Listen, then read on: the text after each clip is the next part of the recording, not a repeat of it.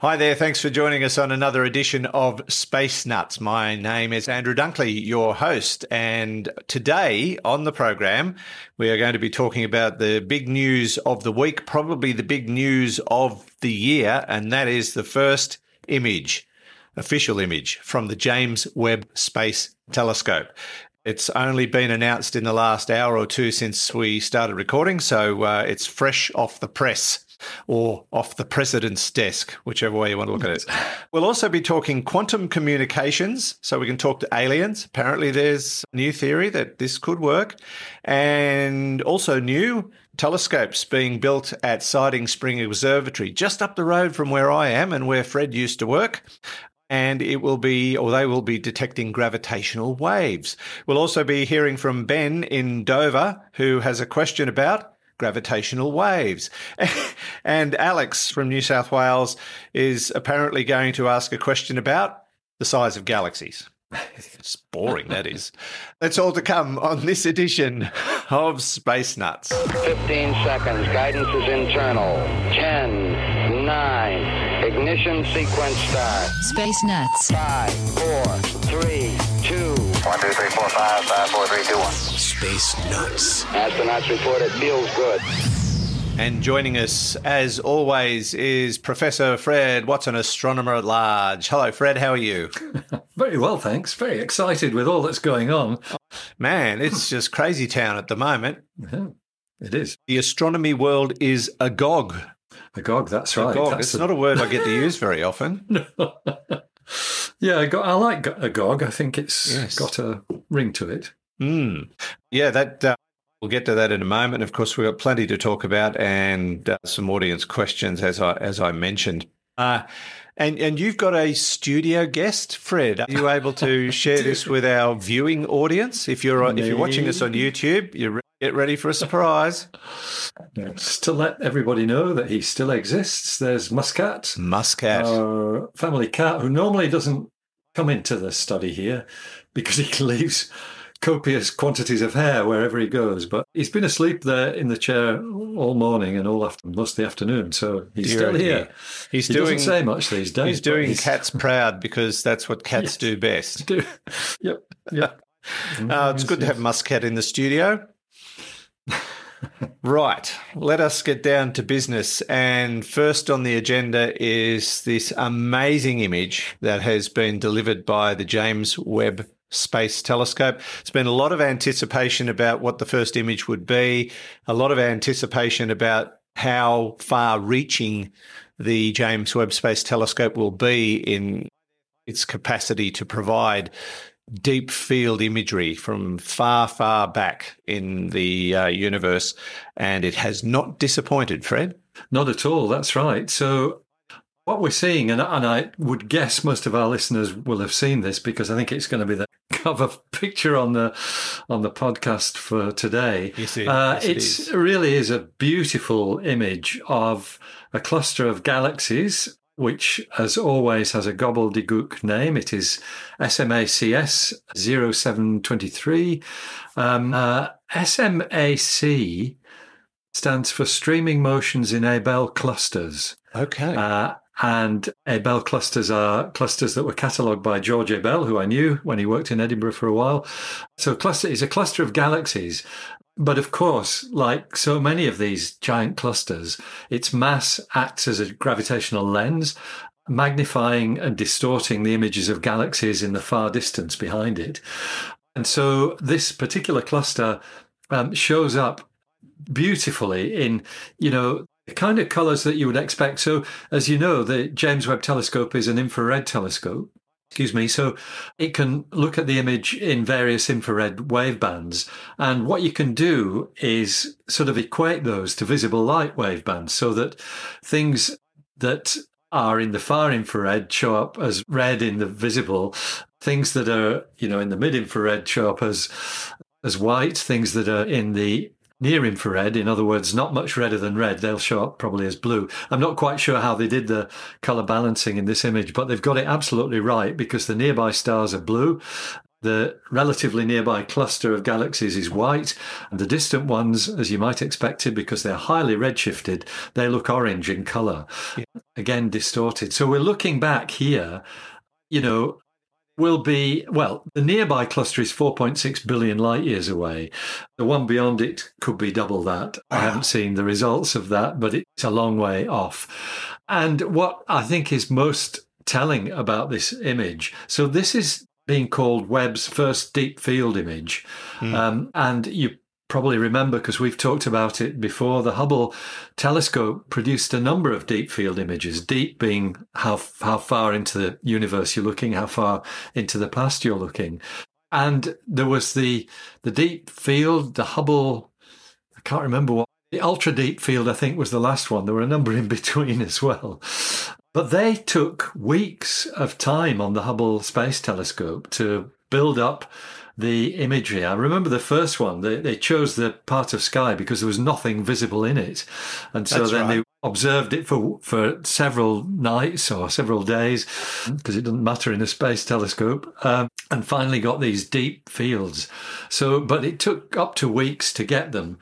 Mm. The James Webb first deep field was obtained in twelve hours. So that's telling you that, you know, we we now have a tool that can beat the pants off the Hubble Space Telescope, and that is no small achievement. And of course, that comes about because it's a much bigger telescope. The Hubble is a two point three meter telescope. This is a six point five meter telescope.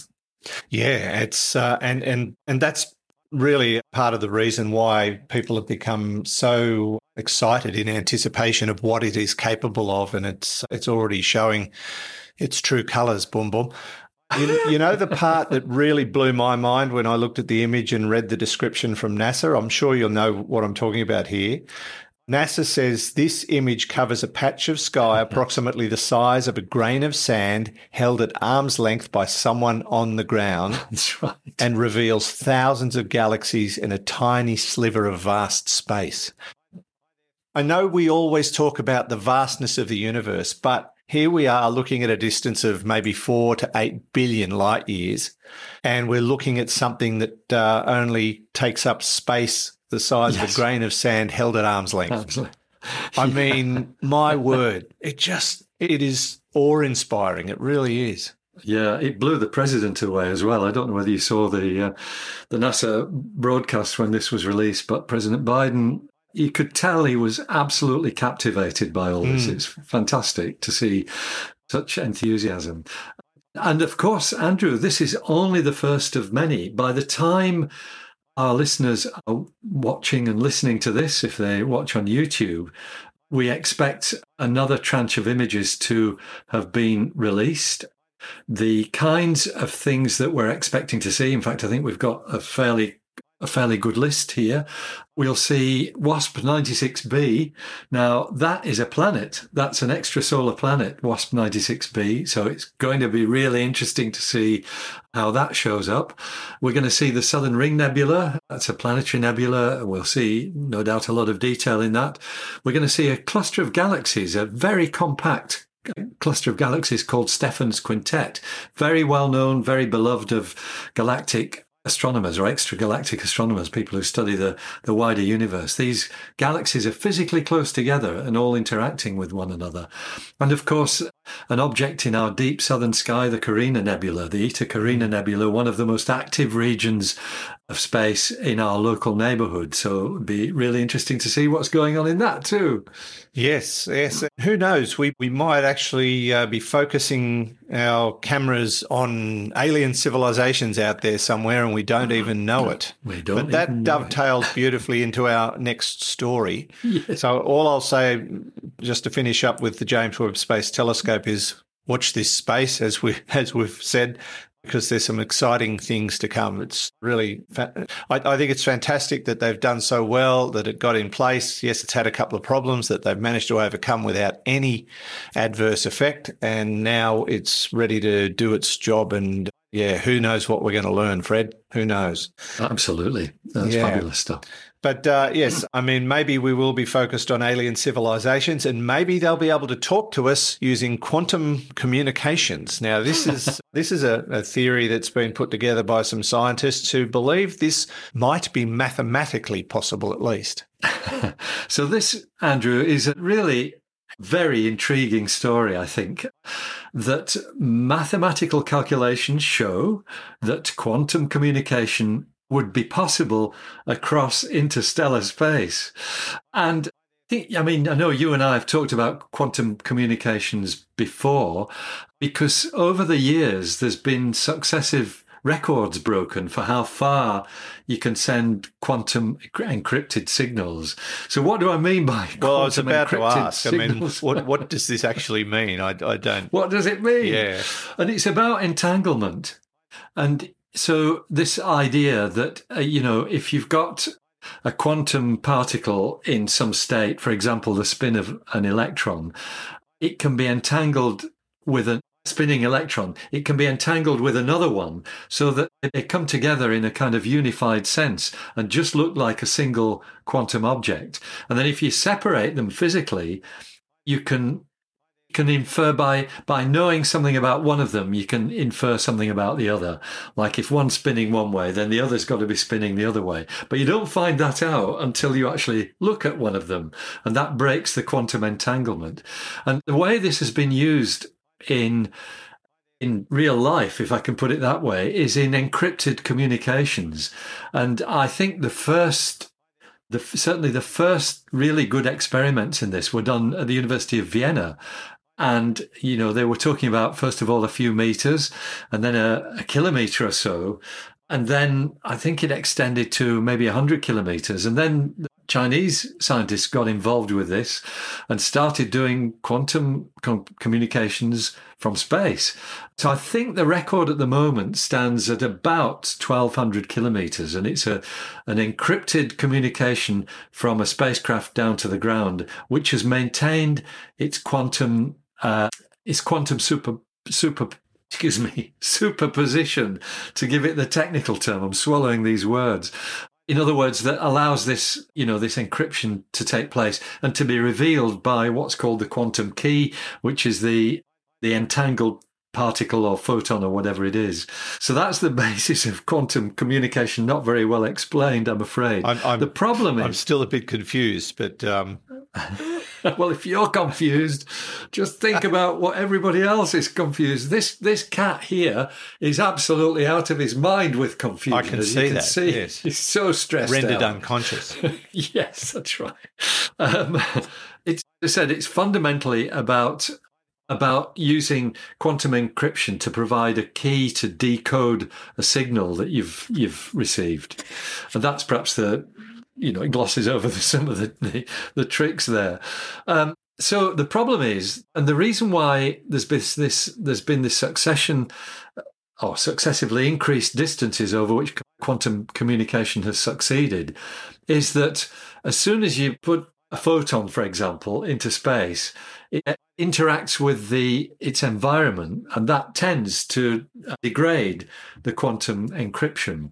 And so the That's why people have improved the technology and successively managed to push quantum encrypted signals further and further. And as I said, it's now over a thousand kilometres. It might even be, be more than that, because this is a field that has moved very quickly, because, of course, it has practical applications for things like banking. Oh. Um, you know, you're encrypting communications in a way that is it's mathematically unbreakable. That's the bottom line. Unlike most encryptions, which aren't, quantum encryption may still not be, but it's as near as you're going to get to being mathematical unbreakable. So what's happened now is that actually there are scientists at the University of Edinburgh School of Physics and Astronomy, which is where I was educated, there in Scotland. I can hear that. Uh, and yeah, it rubbed off a bit. They've used, um, they've basically used mathematics to show that you could use these quantum communications across interstellar space. Never mind, you know, a few meters in the lab or a few kilometers in Vienna or a few, you know, a few hundred kilometers up and down to a spacecraft. they say suggests that you could push them to interstellar space. And that's a really interesting thought, because it's such a secure form of met- message transmission. That is really the remarkable aspect of this. And what they suggest is that uh, you could you could actually you could keep these um, quantum uh, it's called coherence, quantum coherence, when when you've got your two particles which are still entangled. The quantum, the coherence could be maintained for many thousands or hundreds of thousands of light years, including the, you know, the, the gravitational pull of objects on the way, if I can put it that way. Oh, great. If you've got gravitational interference, that doesn't actually spoil the the coherence. Um, and so what bottom line from this paper is that if there are other intelligent beings anywhere in the Milky Way, they might be trying to communicate with us using quantum encryption. And so and I maybe can, I that... can hear them now, Fred. They're saying, geez, these dumb schmucks haven't figured it out yet. Yeah, We've we been sent them the quantum them, key. Yeah, Sent them our supermarket list and they're just ago. ignoring us. Ignoring us. So... So, yeah, so, you know, that might change the way that we do SETI, for example, if we're looking for signals that might bear some kind of hallmark of being quantum yeah. encrypted. I'm not sure what that would be, but I'm sure there is one. But there's a lovely throwaway last line. You know, we, we're fans of the phys dot org website, and their report on this ends with the sentence, they, and by they, they mean these researchers in the University of Edinburgh, they also suggest that quantum teleportation across interstellar space should be possible. Oh, boy. Put that one in your pipe and smoke yes. it. That's, a, so, that's such a neat idea. So just to drag it back to my pea-sized brain trying to get my head around this, are they talking about the potential for instantaneous communication over vast distances using quantum entanglement via this mathematical method, which appears to use X-rays, I think? Yeah, it's yes, I think it does use X-rays, the, the work that's been done so far.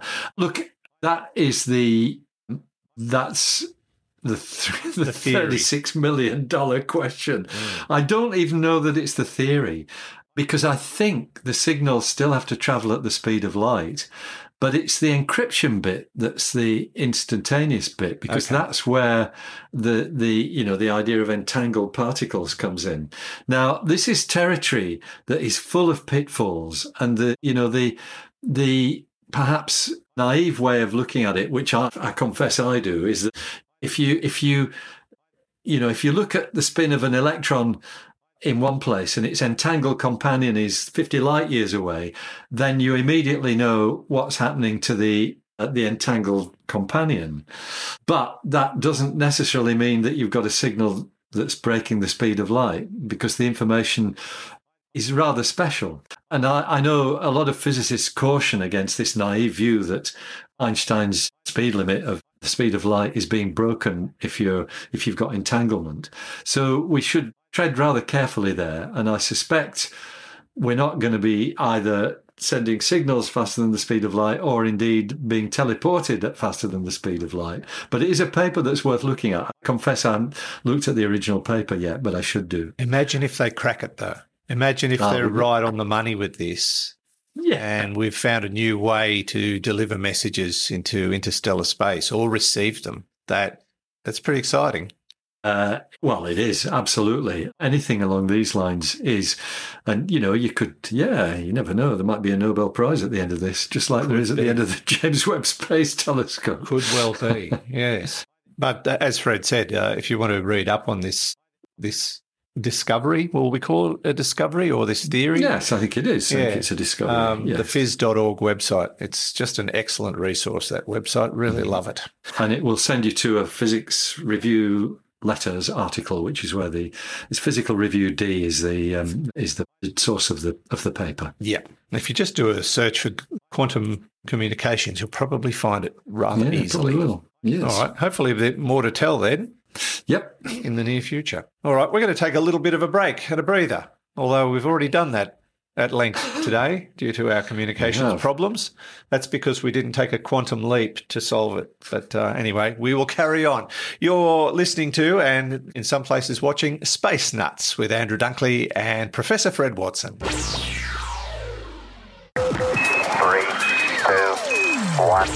Space Nuts. Okay, Fred, uh, back to your old stomping ground now, up around Siding Spring Observatory at Coonabarabran, which is only around about two hours drive from where I am. Well, two hours the way I drive, an hour and a quarter for everyone else.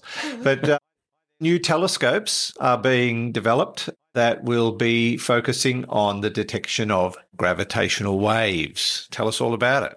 Yeah, so it's not it's not a, a LIGO or anything like that, you know, a, an interface. An interferometer that detects the actual physical shaking of space-time as a gravitational wave passes. What this is about, Andrew, is telescopes that can actually look for the visible light counterpart of some of the events that create gravitational waves. And that's important because even though we now have the two LIGO detectors, we've got the, the Virgo detector in Italy have joined them, the LIGO detectors, of course, being in the U S A, and the KAGRA detector in in Japan, I think, is also online. So even though you've got these widely separated detectors to pick up gravitational waves in different parts of the Earth, and that lets you do a bit of triangulation to work out what direction the gravitational waves are coming from, it's still not very precise. And if you want to follow up on the details of the aftermath of an event like a neutron star pair colliding or something of that sort, uh, then you need to see the visible counterpart, the visible flash. Right. And so that's what basically driven this development of Well, actually, the, the telescopes, and there are more than one of them, are called GOTO, G O T O, which is an acronym for Gravitational Wave Optical Transient Observer. And one of those is coming to Australia. It's actually, a, it's a great acronym, I have to say. I like it very much. So the University of Warwick in the United Kingdom is the one of the um, prime movers in this, but there are many collaborators, including Australian universities, in particular Monash University down in Melbourne, to have widely spaced uh, telescopes that can look in both the northern and southern hemispheres that are all ready to go and, and immediately scan the sky, the part of the sky gravitational wave appears to come from, even though you don't know it very precisely. You've got a rough idea where it is. So if you've got a group of telescopes that can scan that, can immediately home in on that bit of the sky once an alert has been received, and then start taking images, then what you might find is the aftermath, the flash of one of these events. You know, black hole gobbling up a neutron star or whatever it is that's sending ripples through space-time, the speed of light. So mm. the the story here is that the northern hemisphere part of GOTO has been in operation for some time, I think, and it's located in another place that I've worked at actually quite a lot in my history. This is the uh, the I A C, which is the Canary Islands Institute of Astrophysics. They are based in the Canary Islands, as you might as you might know. They have telescopes both in Tenerife and on the island of La Palma, which is where I used to work in the Canary Islands. There's a, a big uh, suite of telescopes there that were originally developed by the British in, in collaboration with the Dutch. And I did a lot of work there in my time. So one of the one of the uh, go-to facilities is there. It's the Northern Hemisphere one. But here in the South, we are getting the Southern Hemisphere version. And in fact, I know that groundbreaking has taken place, I think, this week. Been parts of GOTO stashed away in the U K Schmidt Telescope's ground floor for quite some time. But I think the work on installing this telescope, and it's actually several telescopes, the work is going ahead already. So this is great news. It's really good that we are playing a part. One of the things that I think is worth stressing is that it is a fantastic testament to the staff and support and the management of Siding Spring Observatory, now managed, uh, as it always has been. In fact, the observatory has always been managed by the Australian National University. through both their Facilities and Services Division and the Research School of Astronomy and Astrophysics, it says it speaks volumes for all the work that's been done there and the quality of the site itself, that they are still attracting new facilities to be built on that mountaintop very far away from you, Andrew, as you said. Yeah. Can't see it from where I am, but uh, don't have to drive very far before you start seeing those beautiful mountains. Yes, the Warrumbungle Ranges. And anybody who's never been out west, who um, you're missing something spectacular. It's just when, you, when you're driving out of the town of Gilgandra and you, you're heading north towards Turawina, and you're just going through that area, you just see these these amazing mountaintops in the distance, and they blow your mind the first time you see them. You just go, what on earth is that? It's just a beautiful, beautiful place, lovely national parks, and just a great place. And you, and you can still you can see the observatory on the top of Siding Spring there if you if you know where to look. But it uh, it sticks out like a sore thumb, doesn't it? Yeah, well, it does. That's right. Yeah, I'm always reminded, Andrew. You know, you, it's a moving experience to see those mountains. It is. Um, and I remember, I think John Oxley's words in his journal when he first approached those mountains, which he did actually from the west, and he called it a stupendous range of mountains raising their blue heads above the horizon. Indeed. And uh, then he went on to name it Ar- Arbuthnot's Range, which was a bit dumb because uh, they've had a very ancient Gamilaroi name, which is Warrumbungle. It means crooked mountains. Yeah. And that's exactly what they look like. They do, that's right. Yeah. That's what they look like. So, yeah, marvellous that the observatory there, as I said, is is still attracting new facilities. And GoTo is something that I'm sure you and I will be talking about again, Andrew. I hope so, yes. And it also, I suppose, indicates how significant the study of gravitational waves is. Yes, yeah. Uh, you wouldn't be spending all this time and all this money and putting all these resources into something if it wasn't worth pursuing. That's absolutely right. And, uh, you know, this has been heavily supported by the U K's science funding agency, the Science and Technical Facilities Commission. Is that the right thing? I can't remember.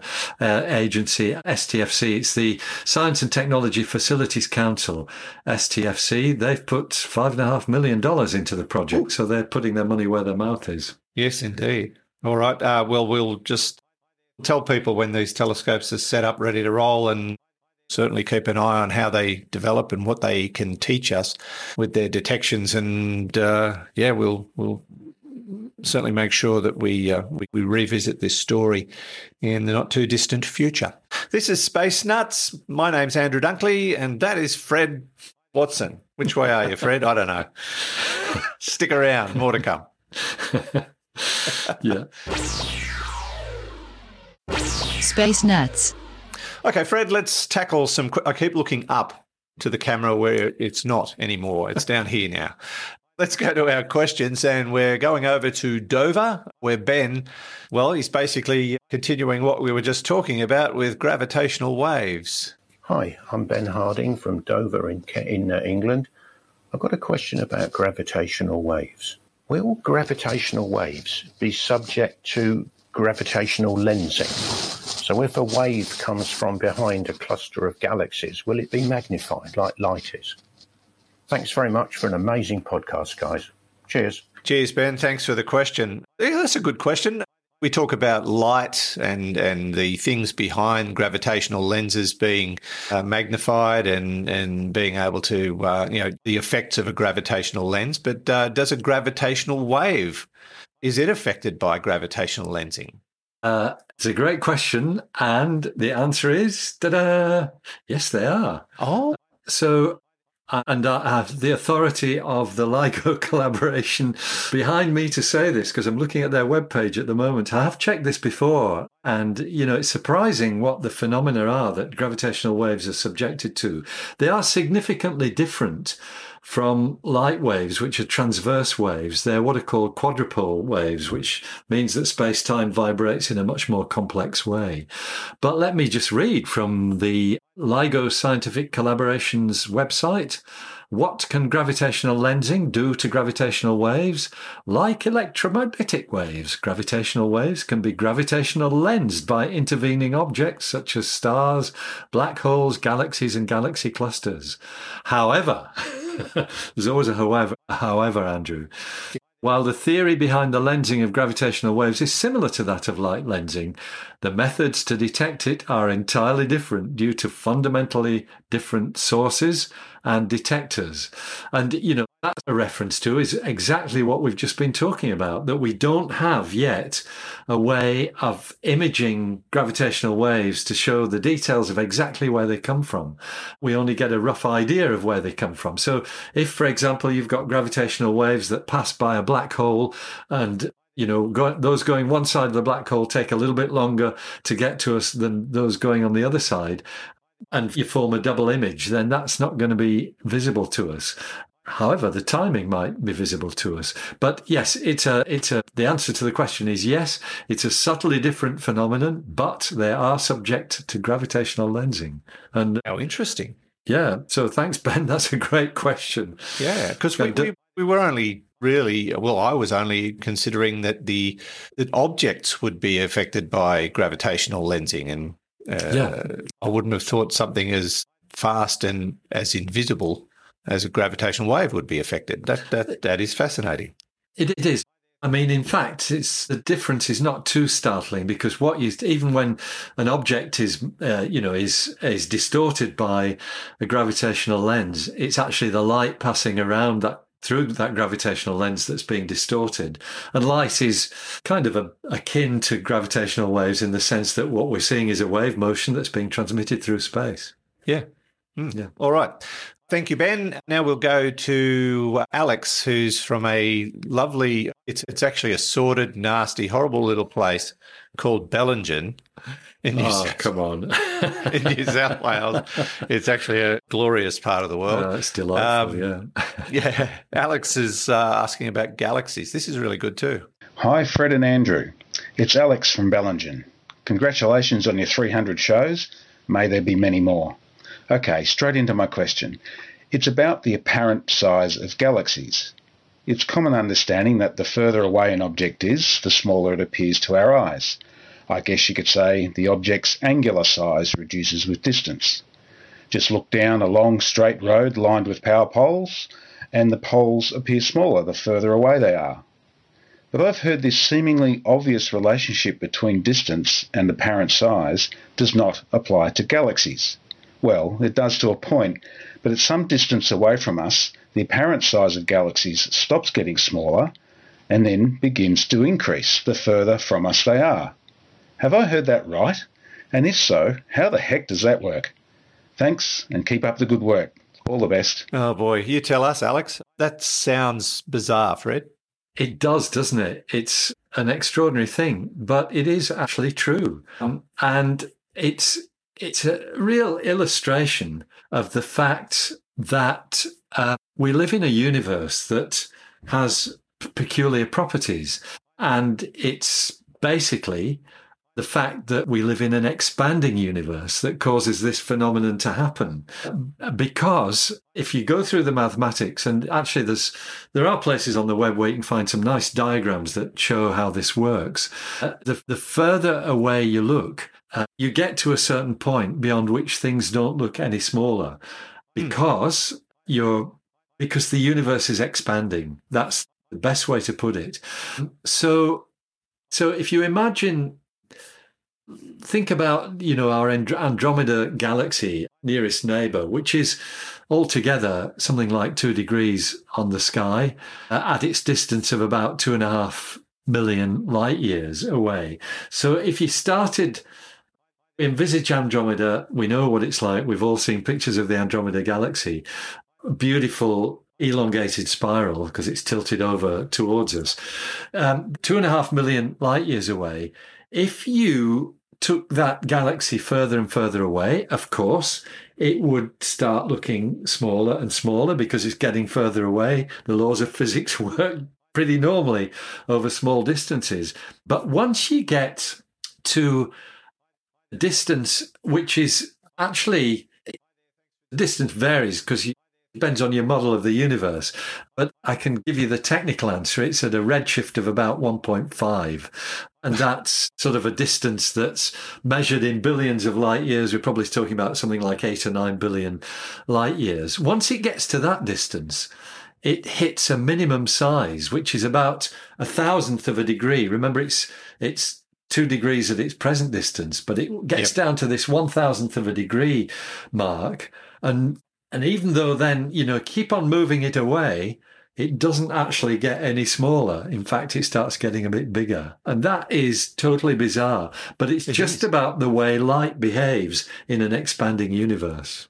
Wow. And and is this something that would be able to be demonstrated by the James Webb Space Telescope? Exactly so. I think huh. we'll see, you know, we'll see physical proof of this happening with the James Webb Space Telescope when they, f- they find that there are galaxies that don't seem to get any smaller, even though you're looking at them further and further away. Quite incredible. Mm. That's uh, the same effect I have when I hit a golf ball. It doesn't get smaller and smaller.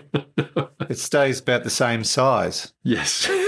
Which suggests I'm not really hitting it very far at all. Never mind. If you hit uh, it far you, enough, Alex. It'll start getting bigger. It's coming back to you. Yes, absolutely. Thanks, Alex, and hope all is well in Bellingen. I know you've been getting rained upon by cats and dogs and camels and who knows what else in recent times, so hopefully it'll start to dry out soon. Uh, now, that brings us to the end. Fred, we got there eventually. Oh, We've we had did. all manner of technical struggle. problem today. I know we got some live questions from people watching on YouTube. Apologies. I did mean to ask them, but Fred's got a hard deadline. And do I, please save them up for the next time we're on, which will be this time next week, and I'll try and get to them then. Uh, do appreciate the feedback from the, the live audience on YouTube, Facebook, and Patreon. But if you do have questions for us and you can't ask them live, you can do it via our website, space nuts podcast dot com and space nuts dot io. You can use either U R L and uh, ask your questions via our various links, the A M A tab or send us your question tab on the right-hand side. And, of course, while you're there, check everything out and, you know, visit the Space Nuts shop, check out the um, the news tab. Look at uh, becoming a Patreon, a patron if you like, and uh, don't forget to send your reviews through to your podcast platforms because more reviews, more listeners, and more people to uh, share all this knowledge with. Fred, thank you so much for your patience and your input today. Always a pleasure. You are a true gentleman. So are you, Andrew. You worked very hard on that. I'm now wearing two pairs of headphones because I am about to join another meeting, but always delightful to hear from you. We'll speak again next week. We will indeed, Fred. Thank you so much. And thank you for listening to Space Nuts, episode three hundred thirteen. From me, Andrew Dunkley, good to have your company. We'll catch you on the very next episode. Bye-bye. Space Nuts. You've been listening to the Space Nuts podcast. Mission completed. Available at Apple Podcasts, Google Podcasts, Spotify, iHeartRadio, or your favorite podcast player. You can also stream on demand at bytes dot com. This has been another quality podcast production from bytes dot com.